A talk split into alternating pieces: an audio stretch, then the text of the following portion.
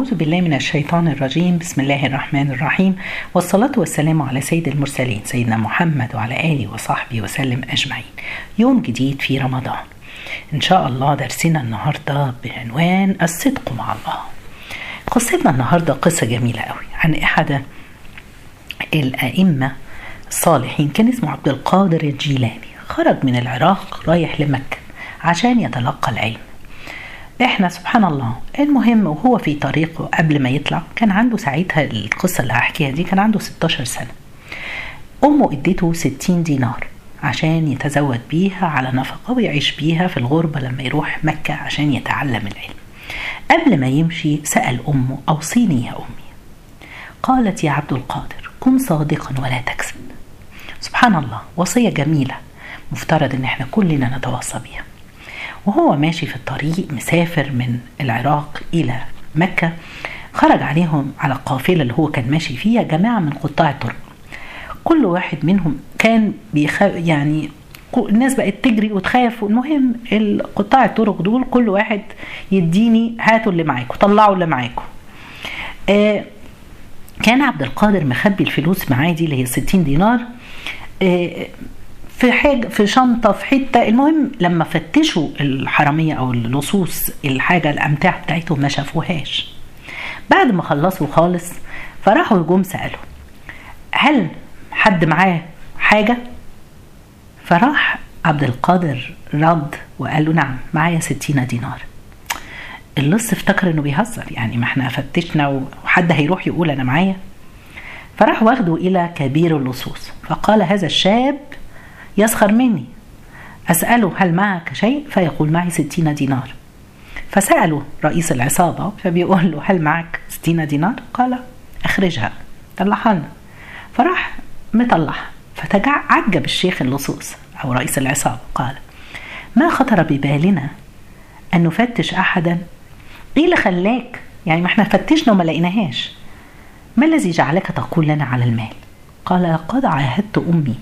ألا أكذب وأخاف أن أغير عهدي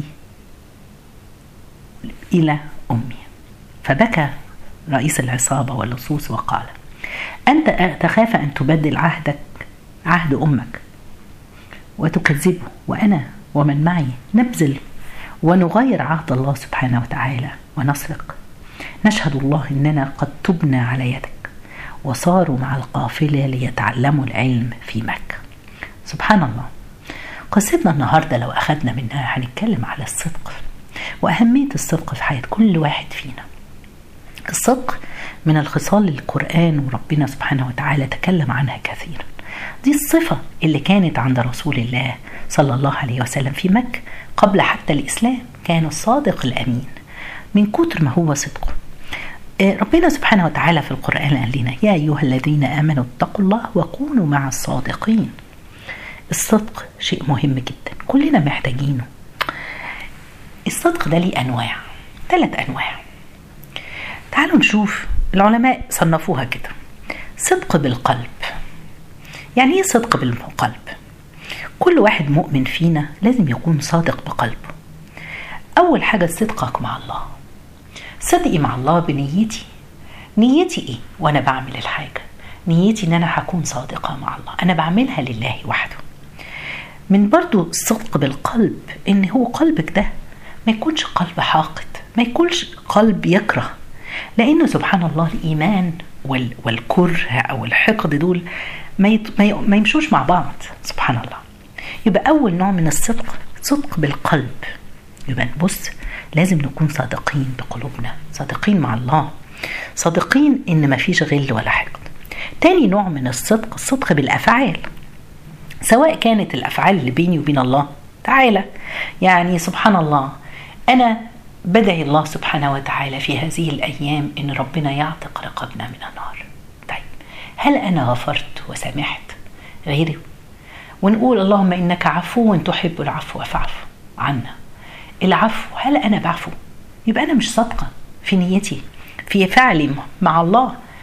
يبقى دي أول حاجة. الصدق بالأفعال بينك وبين الله. وبينك وبين الخلق سبحان الله يا ترى إحنا حالنا إيه مع الناس؟ هل إحنا بنغش أو نخدع أو بنكذب؟ تعالوا نبص قصة بسيطة كده سبحان الله في مرة من المرات رجل أعمال عنده شركة كبيرة وهو راجل كبير في السن وقرر يجمع ال ال الناس الموظفين كلهم في الشركة بتاعته حتى من ضمنهم أولاده وقرر إن هو قال لهم إن أنا هستقيل السنة الجاية زي النهارده. بس ومش عارف مين هعين. بس أنا هعمل اختبار بسيط كده لكل واحد. وإدى كل واحد منهم بذرة وقال لهم اللي هيجي لي السنة الجاية في نفس اليوم دوت. بأحسن زرعة رعاها وأخد باله منها واعتنى بيها هيكون هو الرئيس التنفيذي أو ال CEO بتاع الشركة دي. المهم سبحان الله كان في ضمن دول واحد موظف من الموظفين مش هنقول موظف كبير. المهم شاب. أخذ البذرة ده وراح حكى لمراته وابتدى جابت له ال pot أو الزرعة اللي هتح... الحاجة اللي هيحطوا فيها الزرعة البذرة وابتدوا يوم ورا التاني عدى أسبوع ثلاث أسابيع ابتدى يسمع الناس بقى في الشغل عمالين ده أنا زرعتي طلعت ده أنا زرعتي ابتدت تعمل مش عارفة إيه والناس يوصفوا يرجع بيته ويبص وهم بيراعوا الزرعة ما فيش حاجة طلعت ولا اتغير حاجة ست أشهر نفس الحاجة ابتدى جيم كان الراجل دوت اسمه جيمس. قال زوجته بصي أنا مش هروح اليوم دوت عشان قالت له ليه؟ أنت صادق أنت عملت واجتهدت وخلاص دي مش نصيبنا.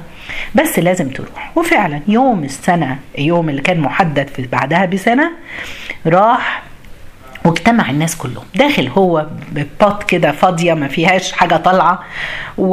والناس كلها زرع إيه؟ وورد طالع من الزرع وحاجة.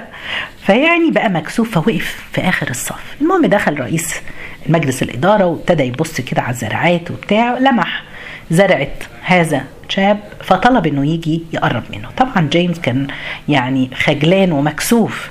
أنا يعني شكلي مش عارف هيقول له إيه. المهم فجي ساعتها رئيس مجلس الإدارة وبص لزرع جيمس وقال له يعني قال للناس يا جماعة أنا اللي عاوز أقول لكم ما شاء الله كلكم اجتهدتوا كلكم ولازم دلوقتي إن أنا أختار الشخص أنا بختار جيمس. الناس بصت إزاي؟ ده زرعته ما فيهاش. قال لهم سبحان الله أنا اديت لكم بذور أصلا فاسدة ما تنفعش. فإنتوا كل واحد فيكم ما كانش صادق. راح وغير بتاع الزرعه البذرة وحط مش عارفة إيه. وفي النهاية اخد هو اللي أنا عاوزه أقوله الصدق بالأفعال مع الخلق دي شيء مهم جدا. لازم نكون صادقين في أفعال. ربنا قال لنا من المؤمنين رجال صدقوا ما عاهدوا الله عليه. ثالث نوع من الصدق الصدق. بالأقوال. ما تخالفش الواقع. يعني ما ينفعش أقول حاجة وأعمل حاجة تانية. ربنا بيقول لنا يا أيها الذين آمنوا لما تقولون ما لا تفعلون؟ كبر مقتا عند الله أن تقولوا ما لا تفعلون الصدق يا جماعة ثمرته في الدنيا وفي الآخرة. الخلاصة عشان نخلص الدرس النهاردة عايزين نكون صادقين. صادقين مع الله. في نيتنا في إخلاصنا في عبادتنا. صادقين في عبادتنا ربنا سبحانه وتعالى. في دعوتنا تطلع من قلوبنا. في توبتنا لله سبحانه وتعالى. صادقين مع اللي حوالينا. الصدق يا جماعة عاوزين نعلمه. ما ينفعش نقول حاجة ونعمل غيرها. ما ينفعش إن أنا بقول إن أنا سبحان الله فعلا أرجو عفو الله وأنا ما بعفوش على الناس ولا جيراني بلاش ده حتى أخواتي وأمي وأهلي وزوجي وزوجتي ما بنعفيش عن بعض. عاوزين نعرف ما ينفعش أقول حاجة وأعمل غيرها. ربنا يكرمنا ويتقبل منا. فعلا الصدق ثمرته في الدنيا وفي الآخرة. ربنا يجازينا خير يا رب ويجعلنا من أه من الصادقين. ويقبلنا ويعني سبحان الله يجعلنا من أهل الجنة. جزاكم الله خير. سبحانك اللهم وبحمدك أشهد أن لا إله إلا أنت. أستغفرك وأتوب إليك.